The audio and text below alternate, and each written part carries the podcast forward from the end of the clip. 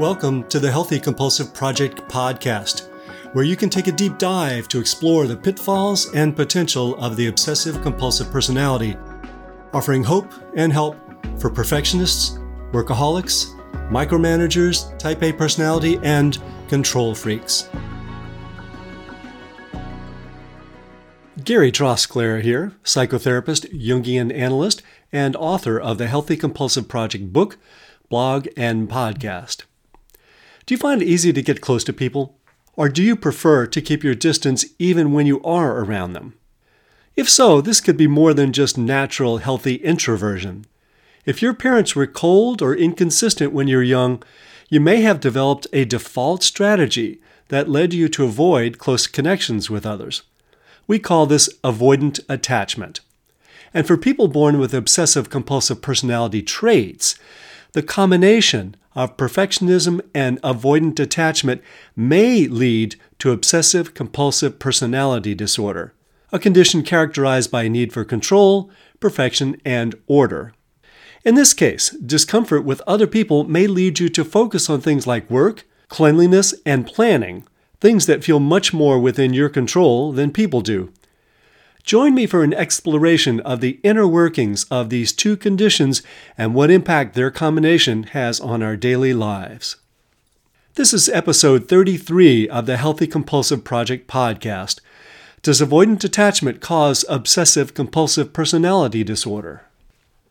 According to a study published in 2017, if you have avoidant attachment, that is, if you have trouble trusting that you can depend on other people, and you don't allow yourself to get close, you're more likely to develop obsessive compulsive personality disorder, also known as OCPD. Avoidant attachment is usually the result of unavailable, inconsistent, and insensitive parenting. There's no doubt that such parenting leads a child to become anxious. But not everyone who experiences deficit parenting develops OCPD. The essential question is how does each unique child cope with the anxiety caused by their unreliable parents? Obsessive compulsive symptoms such as control, perfectionism, and planning together constitute a particular way that some people try to cope with their anxiety. Those born with perfectionistic, meticulous, and determined natures are more likely to use those traits to deal with their anxiety about relationships. Others not born with those traits find other ways to handle their anxiety, such as clinging to other people, presenting as a victim, seduction, manipulation, or turning to sex, drugs, and rock and roll to feel comfort. If you don't feel secure in relationships and you were born with compulsive traits, you're more likely to turn those potentially healthy compulsive traits, like high energy and scrupulosity, into unhealthy compulsive tendencies like work addiction and judgmentalism. You lean too heavily on getting stuff done and perfectionism, and you neglect relationships and your own well being. In other words, your potentially adaptive traits no longer serve a meaningful order of priorities. The purposes they might have served, such as passions, compassion, and self development, are lost. These traits become disordered. Thus, the diagnosis obsessive compulsive personality disorder but the obsessive compulsive personality is not necessarily disordered. It can be part of an effective and satisfying approach to life.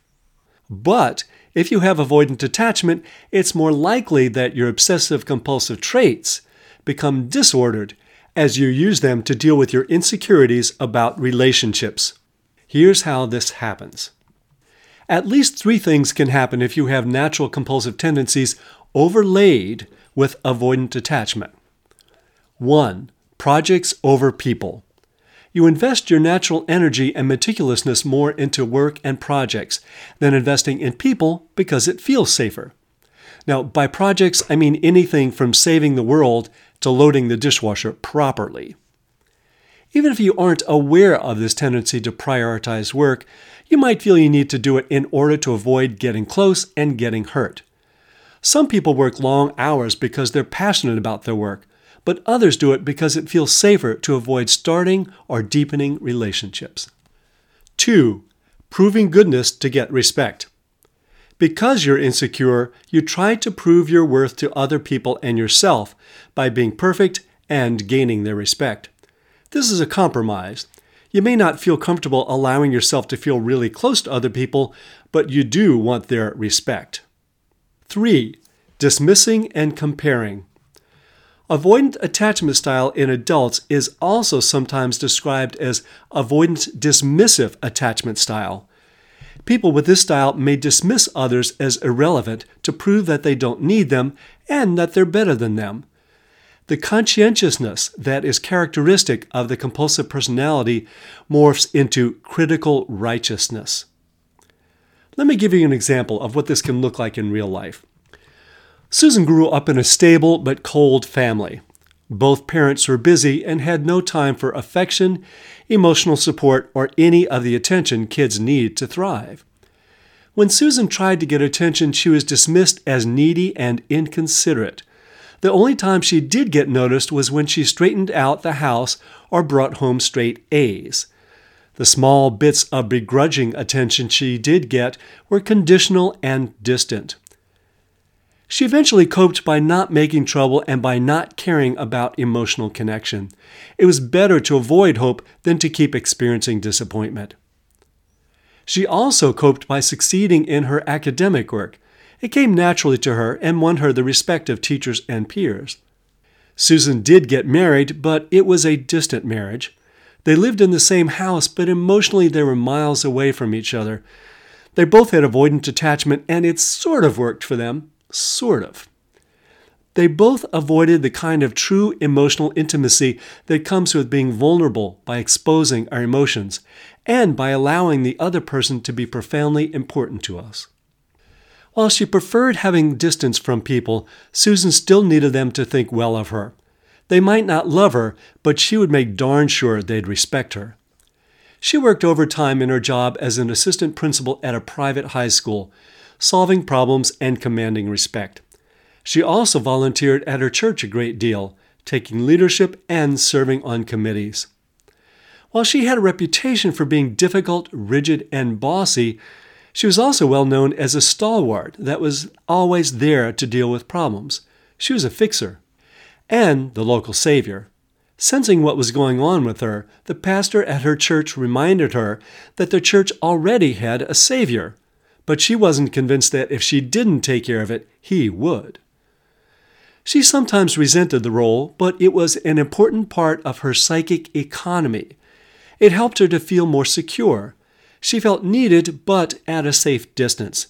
She tried to control what others thought of her by being obsessive and compulsive.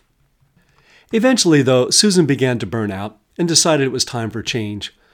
While she would not have used the word compulsive, she knew that there was something unusual about the way she attacked life. It was time to stop fighting, let go, and slow down. She didn't want the pressure anymore. She retired from her job relatively early and cut back on her participation at church. Seeing no need to be social, she worked at reviving her garden, took up speed walking, and finally started cooking healthily. It didn't work.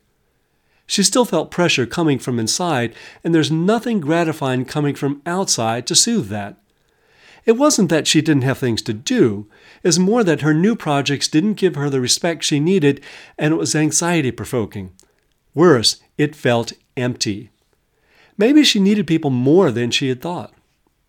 She had changed her behavior and even some of her thinking, but her basic insecurity wasn't touched by the changes she'd made. There isn't a simple happily ever after ending to this story. Things rarely change so dramatically, but attention and intention can lead to an ongoing, gradual shift that leaves us feeling better. Susan's default inclination to seek respect more than closeness never went away completely. But with awareness, she was able to override that default at times and take more chances in relationships. To actually feel better, Susan had to stare down the anxiety she experienced as she stopped trying to prove that she was okay. On the one hand, she could look back on the service she gave over the last 25 years and say, See what I did? I must not be so bad. I can't be a worthless person. But more importantly, she needed to recognize that, like most humans, she had basic goodness. even when she wasn't obsessively fixing and serving. And she had to risk a little closeness. She needed it after all. Psychotherapy gave her a place to experiment with acknowledging that she wasn't perfect and with allowing someone to have a little importance in her life. Susan would not have dared put it this way, but the relationship with her therapist itself was healing. Over time, her conversations with others were marked less by what was wrong with the world and more about what she felt, enjoyed, and struggled with. She tried to dismiss others less and to be more curious about their feelings and ideas. She tried less to impress others with her conscientiousness and more to reveal and express herself. This led to both disappointment and gratification. But even the disappointments were helpful because she developed real resilience when she realized the disappointments wouldn't kill her, and the gratifying experiences encouraged her. Sometimes it was worth it to take the chance of getting close. And she didn't have to be perfect or controlling to do it. You can find transcripts of this podcast with links to research sources and lots more at the Healthy Compulsive blog, www.thehealthycompulsive.com. If you'd like to subscribe to the Healthy Compulsive podcast, hit that subscribe button. And for a thorough guide to cultivating the positive potential of the compulsive personality, find my book on Amazon, The Healthy Compulsive Healing Obsessive Compulsive Personality Disorder and Taking the Wheel of the Driven Personality. And if you find any of these helpful, let others know by leaving a review. Till next time, enjoy the drive.